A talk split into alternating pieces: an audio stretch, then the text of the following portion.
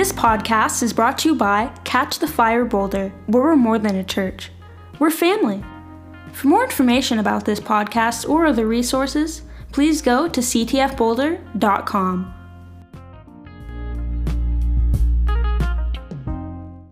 I don't know about all of you, but I'm pretty excited about what what God is doing right now in the world. What He's doing everywhere. It's just uh, it's pretty amazing to see Him moving, and so many times we stop and we focus on what's going on right around us and don't realize to look beyond look beyond what we're seeing with our eyes, look beyond what we're experiencing in the natural, and just see God at work. It's really plain to me, looking at the scripture, obviously with 2020 rear vision, is that throughout history, all the followers of God thought they had figured out what God was going to do and the way He was going to do it, and it really never happened that way because they were always focused on what was going on right in front of them. They were always focused on what they could see, what they could taste, what they could touch, and sometimes we have to step outside of that to see what God is doing. So, tonight I'm going to talk about church expectations. Uh, I think we get wrong expectations about what church is and what church isn't. And so I'm going to read here in Acts chapter 15, verses 1 through 11. Some men came down from Judea and began to teach the brothers Unless you are circumcised according to the customs prescribed by Moses, you cannot be saved. And after Paul and Barnabas had engaged themselves in a serious argument and debate, Paul and Barnabas and some of the others were appointed to go up to the apostles and the elders in Jerusalem about this issue. When they had been sent on their way by the church, they pressed through both Phoenicia and Samaria, describing in detail the great conversation of the Gentiles and they brought great joy to all the brothers and sisters. And when they arrived in Jerusalem, they were welcomed by the church, the apostles, and the elders, and they reported all that God had done with them. But some of the believers who belonged to the party of the Pharisees stood up and said, It is necessary to circumcise them and command them to keep the law of Moses. And then the apostles and the elders gathered together to consider this matter. After there had been much debate, Peter stood up and said to them, Brothers and sisters, you are aware that in the early days God made a choice among you, and by my mouth the Gentiles would hear the gospel message and believe.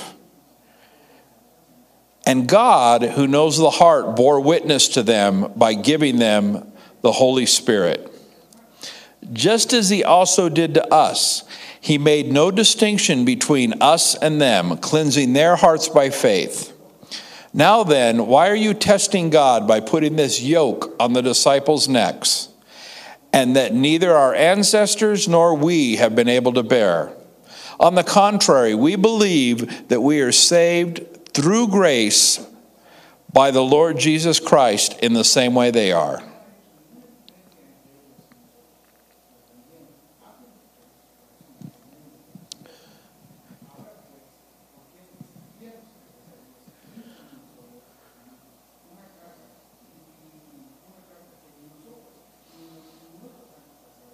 I'm letting our translator keep up.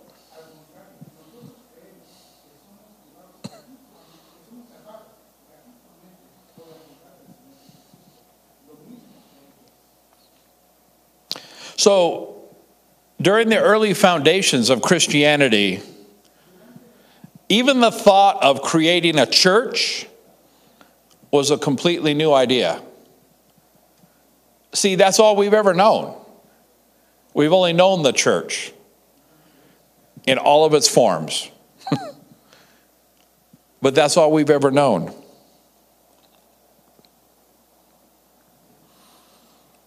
See, the Jewish Christians tried to push the laws of Moses onto the Gentiles.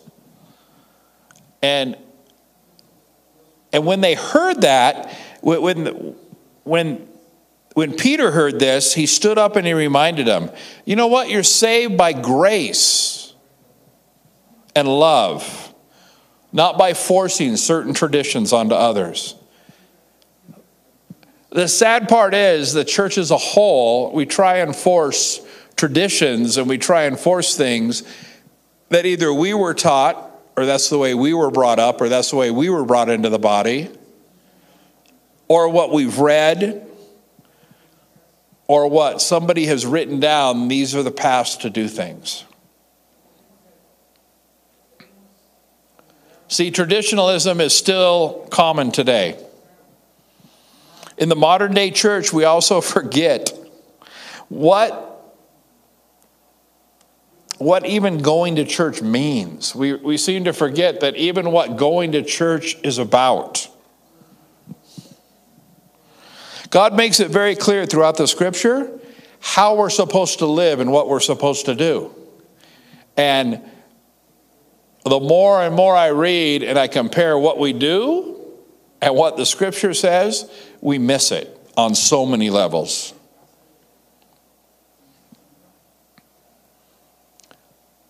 You know what? The, the church in John 3 15 and 16, the, the church is called to love. We're supposed to be just like Jesus, following after the heart and following after what God the Father does. Isn't that true?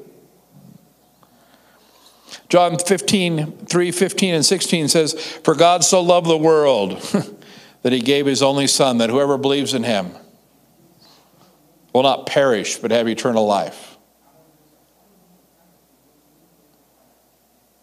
Because God didn't give his Son for any other reason than for us. Not that we'd be punished, he gave his Son that we'd be reconciled to him.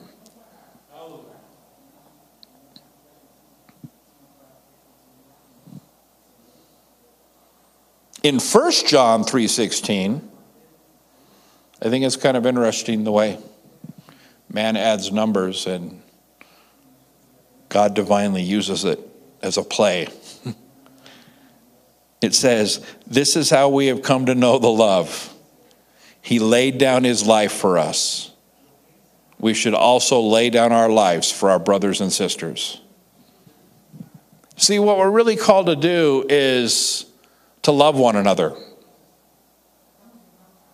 These two passages show what a great love that God has for each and every one of us.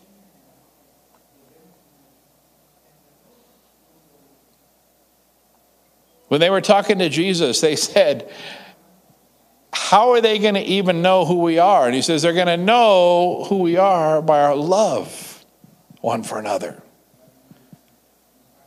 That's what's going to set us apart. And the church today has failed so greatly. We can tell people to read, we can tell people what to do, we can tell people not what to do, but the real question is are we loving the people around us? Are we loving our neighbor?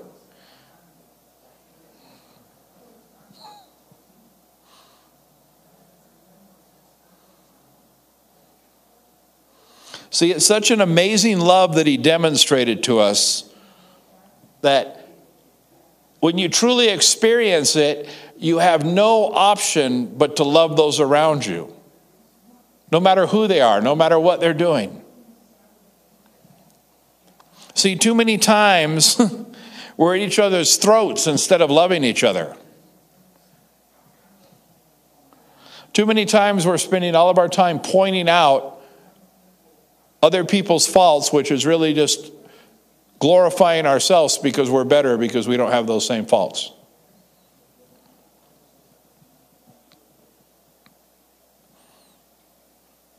Isn't that really Uh, the bottom line truth of it?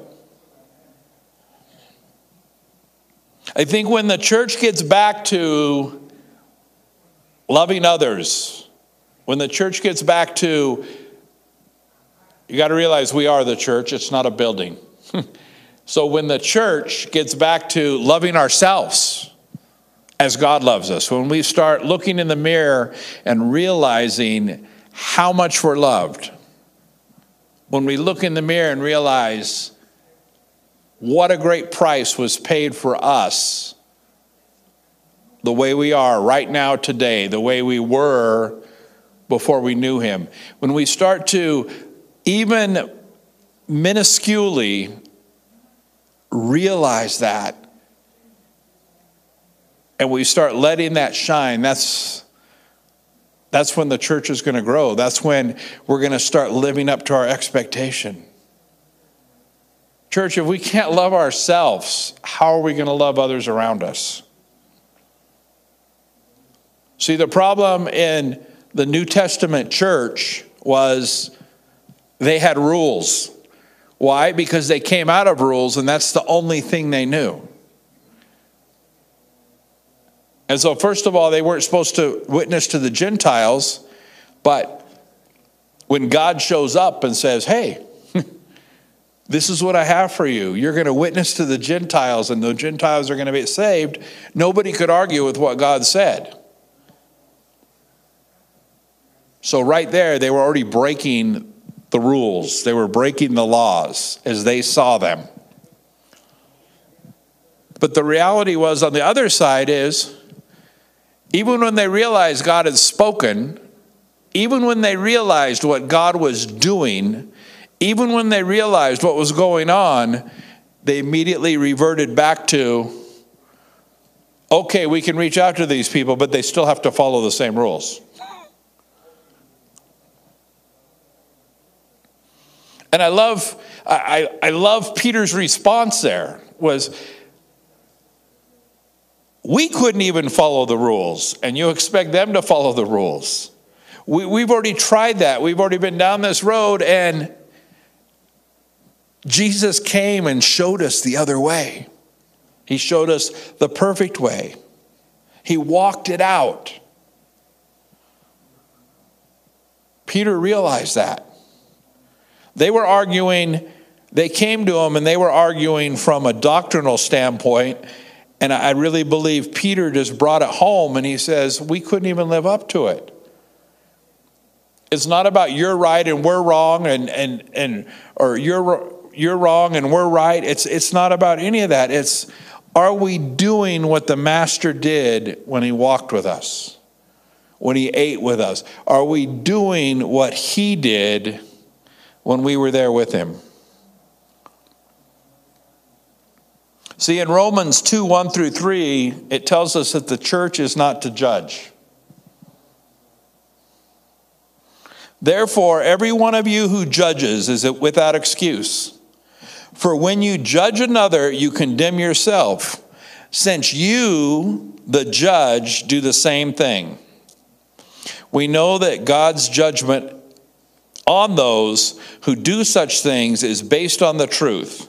Do you really think that any one of you who judges those who do such things yet do the same, that you will escape God's judgment? You know what the church does today? We judge people instead of build them up. We point out all their faults instead of looking beyond that and seeing who they are in Christ.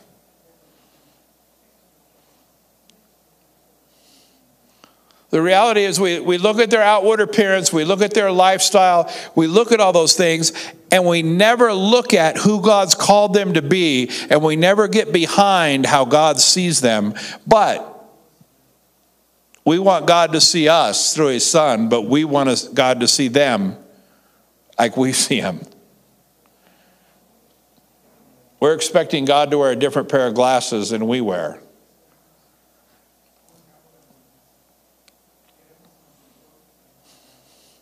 See, when Paul was writing to the church at Rome, he's saying, We've fallen short in this area we need to realize that when we're judging, we're just judging ourselves. We think we're judging others. We think we're pointing out their faults. We think that we're trying to help them be better, but in reality, we're just tearing people down. You know what? If we want to see revival, if we want to see God's great move, we got to be able to lay stuff aside. We got to be able to lay stuff down. We got to realize that God is not going to do stuff the same way He did yesterday.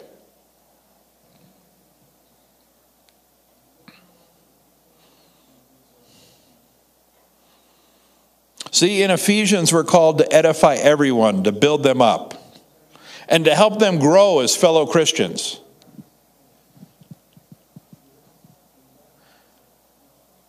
I, I think about a year and a half ago when we had this phenomenal opportunity to be grafted in, to become a part of the Catch the Fire family. I, I look at, and I, I had heard Randy many times, both in tape, I've seen it in writing, and I've actually heard him answer questions about the revival that happened there at the Toronto Airport Vineyard. In fact, when that all was going on, I was a baby Christian. And everybody at the church we were at saying, Oh, you can't have anything to do with what's going on there, you know? They're they're, they're laughing, they're barking like dogs, people are stuck to the floor. I mean, you just can't have any part of that. And I was at a charismatic, tongue talking church, but this was beyond what they thought. And you know what? The Baptist church down the street thought that we were beyond what they thought.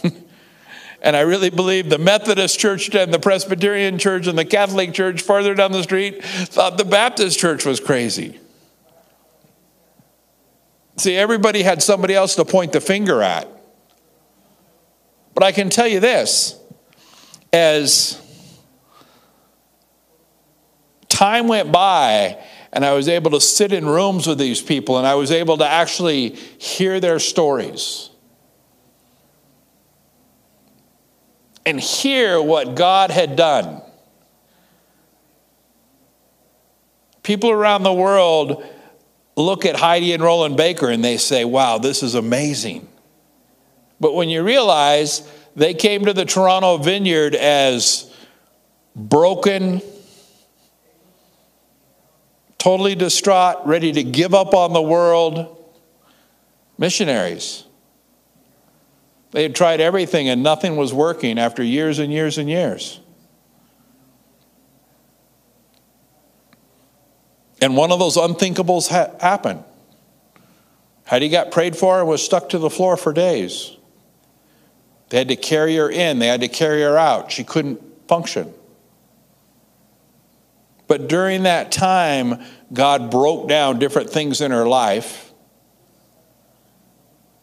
and revealed who He was and revealed truths in the scripture that she had obviously read over and over and over and just hadn't got. And, and the one I think about that God told her was they were in Mozambique and she was praying for a certain little area.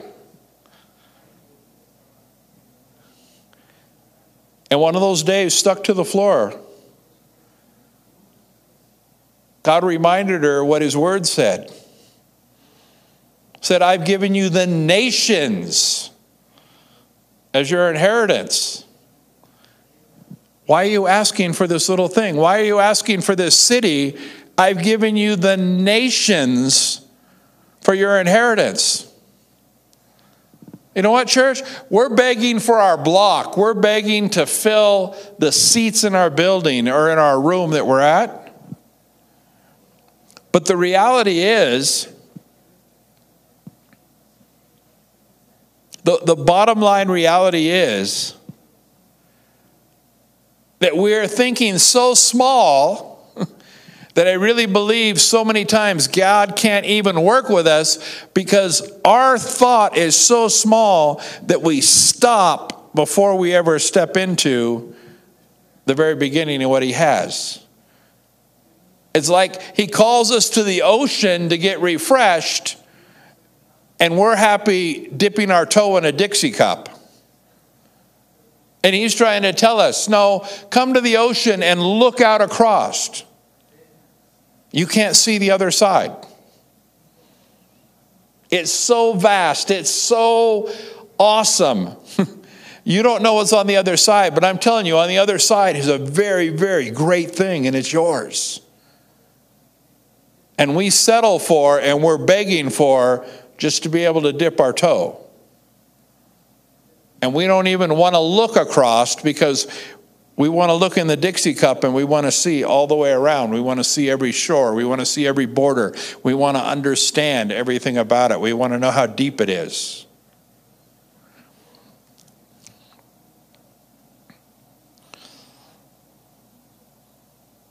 You see, I look back and I see all the great men and women, so many that I've met, so many that nobody's heard of, that are doing great things for God, that went to a place that all the other Christians spoke negatively about and missed stepping into one of the greatest things that God's ever done in our lifetime. One of the greatest moves that God's brought.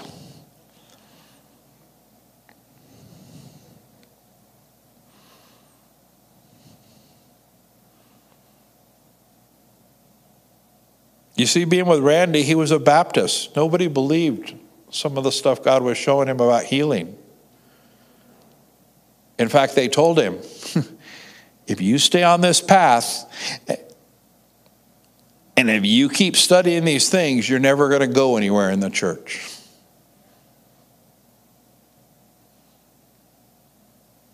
And he's like, But I'm only showing you scripture. His professors couldn't tell him wrong.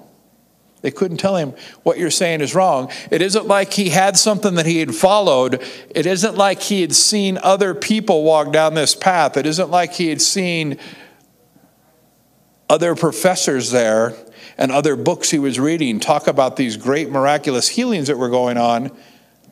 None of that was happening within his sphere of influence.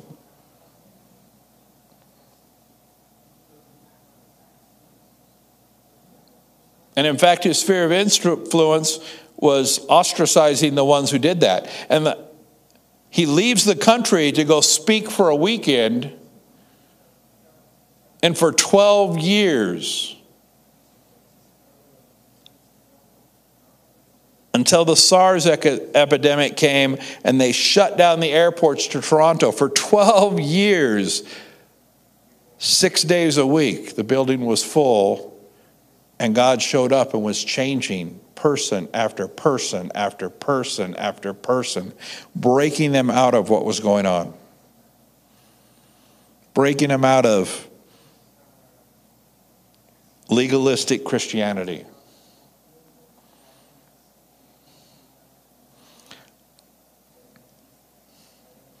Church, I don't want to go back to the circumcision mindset. I don't want to go back to this is the way it's always been done. When Jesus came, he broke out of all the molds. He taught the same word, but he didn't teach it the same way they taught it.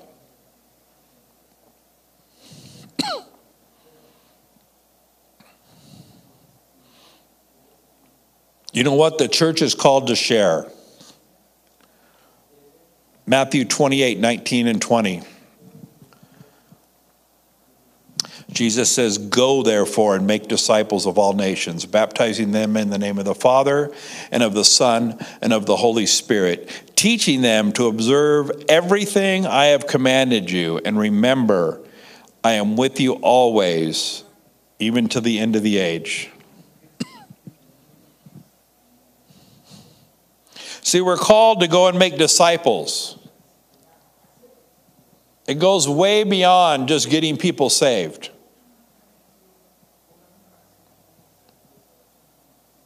It doesn't matter what books say, it doesn't matter what studies you're doing.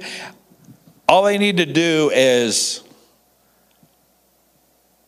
look at the way Jesus made disciples. What did he do? He went and met them where they were. Jesus didn't invite him to the synagogue. He didn't invite him to his home group. Jesus went to where they were, recognized the calling on their life, not because they were the greatest educated, not because they were the ones with the biggest crowds, not because they were the influencers, all the reasons we would look to somebody. I think if we read their resumes, we wouldn't have hired any of them to do the job that he had for them. If we looked at them, we would never think these are the people that are going to change the world. When the religious leaders that had scoured the scripture their whole life, when they looked at him, they said, This is worthless.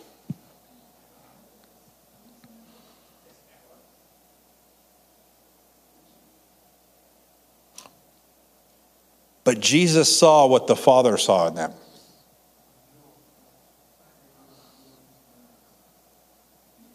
It's kind of like living here in Colorado when you go up in the mountains, and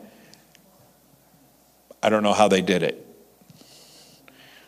Anybody that follows me on Facebook, I've been putting all these pictures of all the 14ers across Colorado. And I've grown up here my whole life. And ever since I was a little kid, I used to try and imagine. You're up there hunting or hiking or camping or riding my motorcycle, shooting my BB gun. I used to stop and think what did the person in the wagon think when they came across the prairie and they started up this road? Only there wasn't a road. They were walking where I'm walking out here in the forest, and there's rocks, and there's trees, and there's gullies, and there's streams, and there's bears, and there's mountain lions, there's snow, there's lack of oxygen.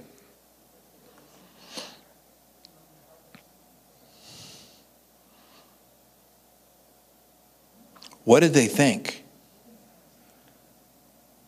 How did they know when they're just walking along and they look at this mountain and they say, There's gold in them hills. Look at all the mountains we have just right here in Colorado. How did people know where there was gold? There are telltale signs. I don't know them, but the fact was they went and they were able to look at a rock. They were able to look at a side of a mountain. They were able to look at a stream and they were able to realize there was something valuable in that hill.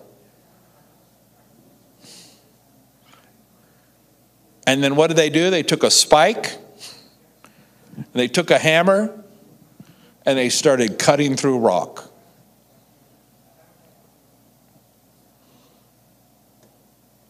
And they would cut until they had a hole. And then pretty soon they would have a tunnel. And they're in there with candles on and they're digging through rock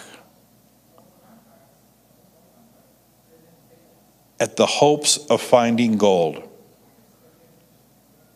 You see where I'm going with this? I can't recognize the hill.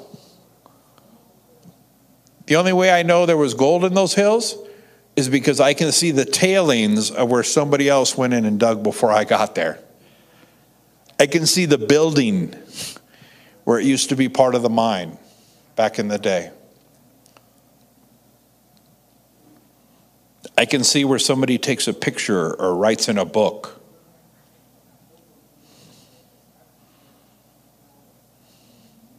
See, it took something special to be able to find the gold. Because if everybody could do it, everybody would have been rich.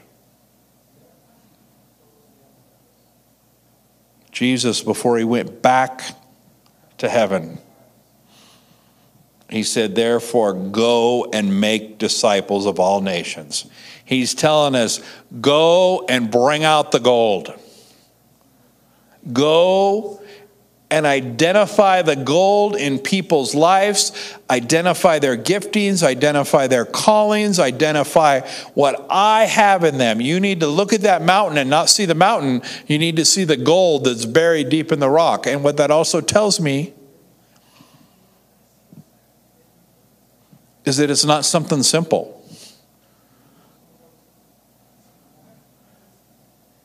It's going to take work, it's going to take a chisel.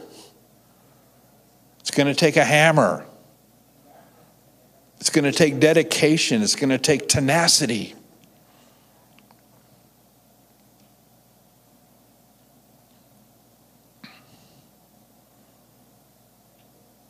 And the crazy part is is we're all called to go and make disciples. We're all called to go get other people saved. We're all called to love them people into the kingdom. The other thing is, we're all called and we have to be willing to go.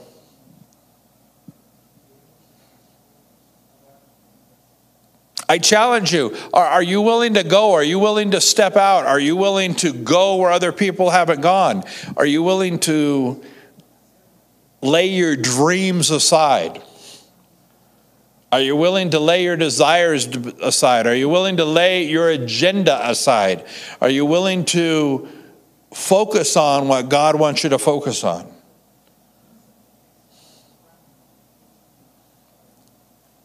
See, I think the other thing that I see over and over so many people have separated God's will from the perfect will. So we read about the 12 that God called to leave their jobs and go and follow him. But how about the 70? How about the 144?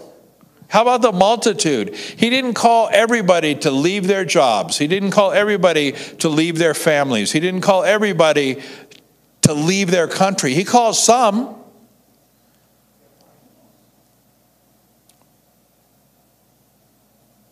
But does that mean the call on the multitude is any less than the call on the 12? No, we're all called to do our part.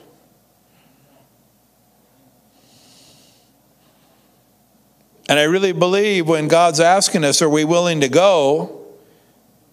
It's, are you willing to go across the aisle to the person next to you in their cubicle?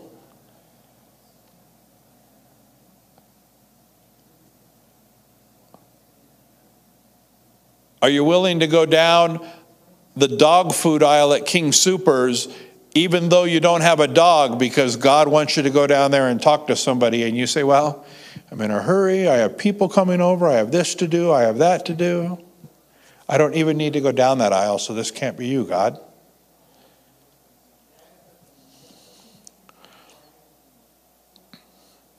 So many people say, Well, God's not using me in that way. I got to tell you, if you're not willing to go down the dog food aisle, I guarantee you, he's not going to call you to go to another country.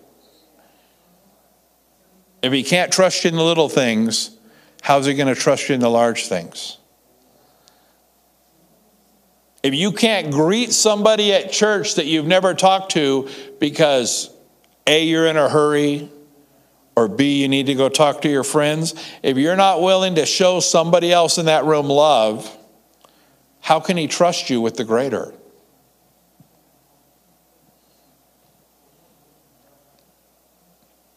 See, I think in our opening passage, Peter brings that out so eloquently. you guys want to drag everybody back to where we came from, and that didn't work. So I want people just to stop. we need to reflect on how we ended up where we are. I guarantee you, each and every one of us at some point in time ended up where we are because somebody reached out and loved us. Whether it was a praying grandparent or a praying parent, whether it was a school teacher, whether it was a Sunday school teacher, even though some of us grew up in the church, which was not me, I always hear the story.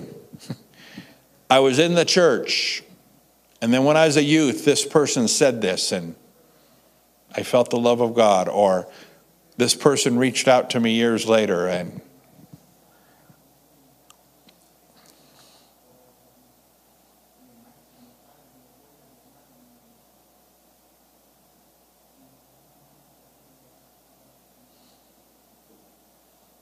In the book of Isaiah, chapter 6 and verse 8,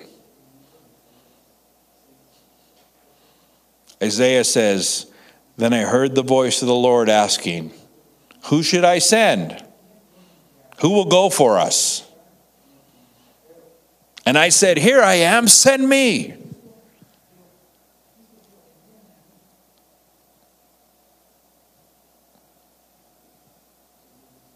In the years I've been saved, I've heard so many people talk about that. And people raise their hand and people rush forward and they say, Here I am, send me. But so often, we choose to act like the men and women in the book of Acts, and we choose to force our way. God, if you really want me to go here, you're going to provide all the money. Hmm.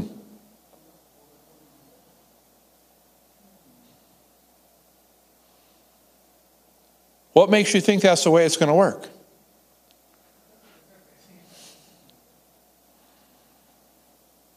We try and force our way. We try and put, God, if you want me to do this, you're just going to open the doors and people are going to be inviting me to come.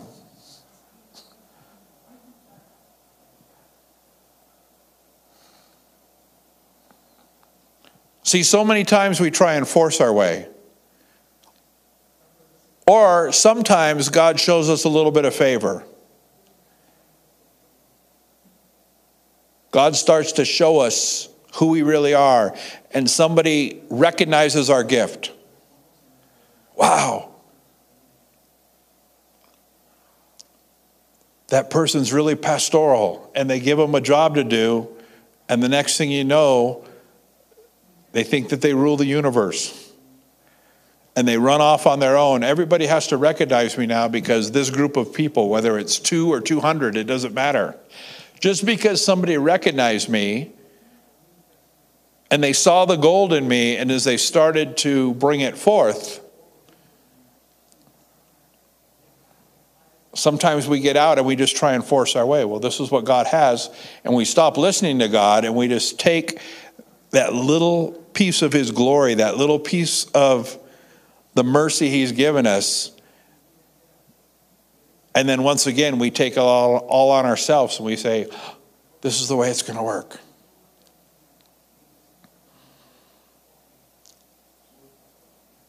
You see, we choose to act like the men and women in the book of Acts and we try and force our way. But you know what? The Bible really shows us how we're supposed to behave.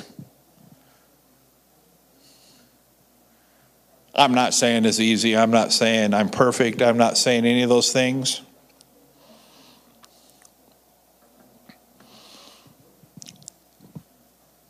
But how many times when people come against us do we get mad? We want to strike out? How come when things don't go our way, all of a sudden we're saying, God, did you abandon me? Do you ever think maybe he didn't abandon us and he was just, maybe we didn't follow? The disciples were all in the boat and a storm came. and what they do? They cried out to Jesus, We're all going to die.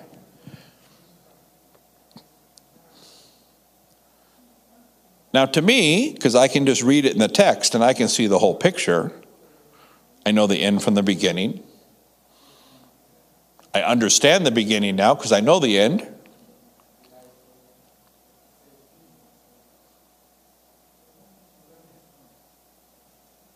Some of the first times I read that, I thought, are you guys stupid or what? He's the Messiah. He can't go down with the boat. He's going to die on a cross after he's turned over, after he's betrayed and he's going to die, be buried in a tomb, and three days later he's going to rise, and they're going to go to the tomb, and it's going to be empty. How's he going to drown on the boat? do you realize that if you all drowned, he drowns?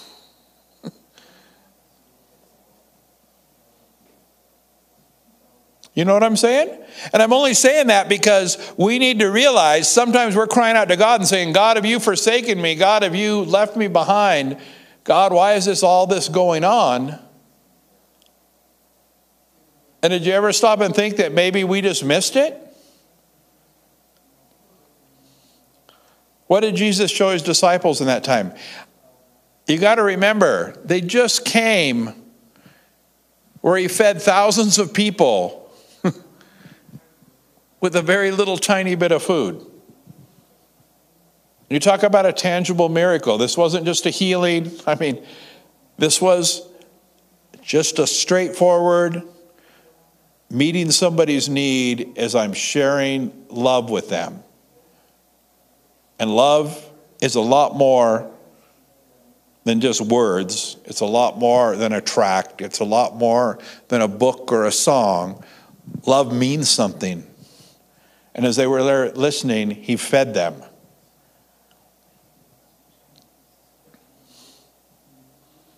And I've been there to the Sea of Galilee, and it's nothing more than a, a big lake. In fact, you can see all the way across it. It isn't like the Great Lakes up in Michigan. You can see the shore on the other side in all directions. It's big. It's going to take a while to get across, but you can still see across it.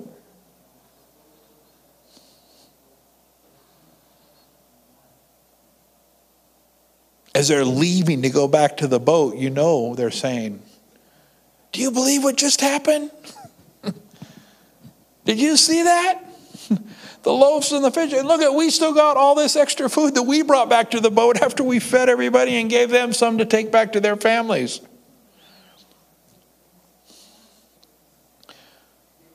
They just saw the miraculous hand of God move, and the next thing they're crying out, God, you've forsaken us, we're all going to die.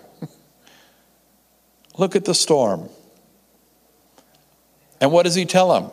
He stands up and rebukes the storm, and then he, re- he rebukes them first for their unbelief, and then he rebukes the storm, and it stops. And he's looking at them like, What's greater, being able to stop a storm or multiplying food?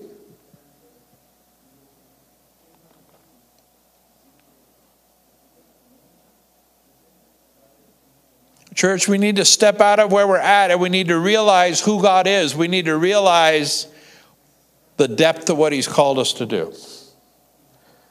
One thing I've learned from studying and reading up and listening to testimonies from the Toronto revival is that God is so much bigger than we can dream or imagine. And we can say that, but it was manifest in that place. And it's still being manifest today. And we need to come together and we need to see that happen in our midst. And the only way it's going to happen in our midst is if we start believing what God believes, if we start doing the things the way God does them. If we start by making disciples, and by making disciples, we have to love those around us. We have to see the gold in the rock.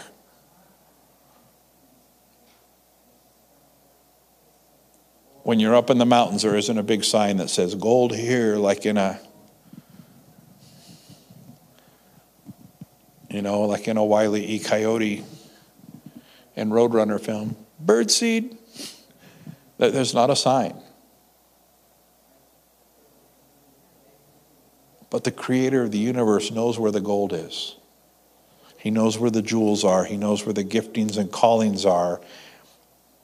And we need to be willing to lay everything aside and go after it.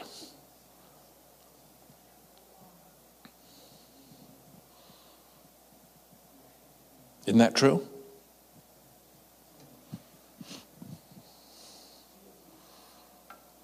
Lord, I just pray that you would open our eyes, that you would open our hearts. Lord, that you would change us from the inside out. Lord, we just pray that your kingdom come, your will be done in us. Lord, I pray that you would show us what you were showing Isaiah when you asked who was there, when you're asking, Who can I send?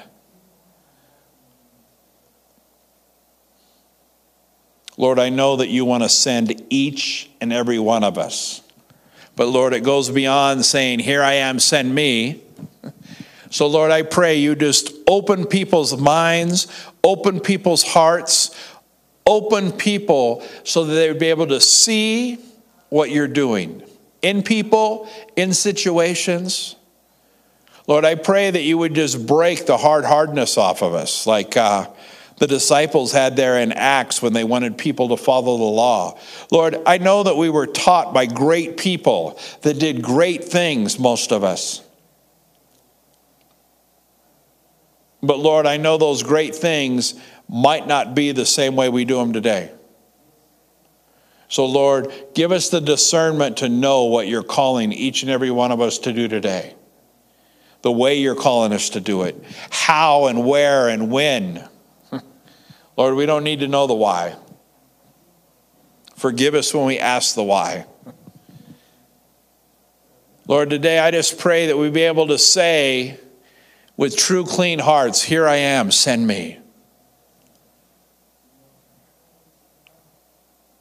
Lord, it might not look like what, what I think it should look like, but Lord, here I am, send me. I don't care what you have me do, here I am, send me. Lord, if you want to bring revival and you want me to clean the toilets, here I am, send me. If you want me to sweep the parking lot, if you want me to park the cars, if you want me to pray for the those, Lord, that are lost and that nobody else wants to be around. Lord, here I am, send me. Lord, it's not what we're doing, it's who we're doing it for. And Lord, I pray that you would just set those priorities straight inside each and every one of us. Lord, we give you permission tonight or whenever we're, we're watching this to come in and to fill us from the top of our head to the bottom of our feet, Lord. Permeate every soul, every cell within our soul, within our body. Captivate our thoughts. And Lord, change us from glory to glory. We just pray, Lord, that not our will be done, but your will be done.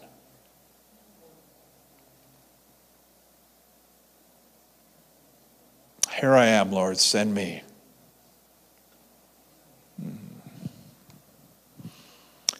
Well, thank you for joining. And I just pray that your hearts are changed. I, I pray that as you read the scriptures, it would just come alive and jump off the page and change your life from glory to glory that you might experience it firsthand.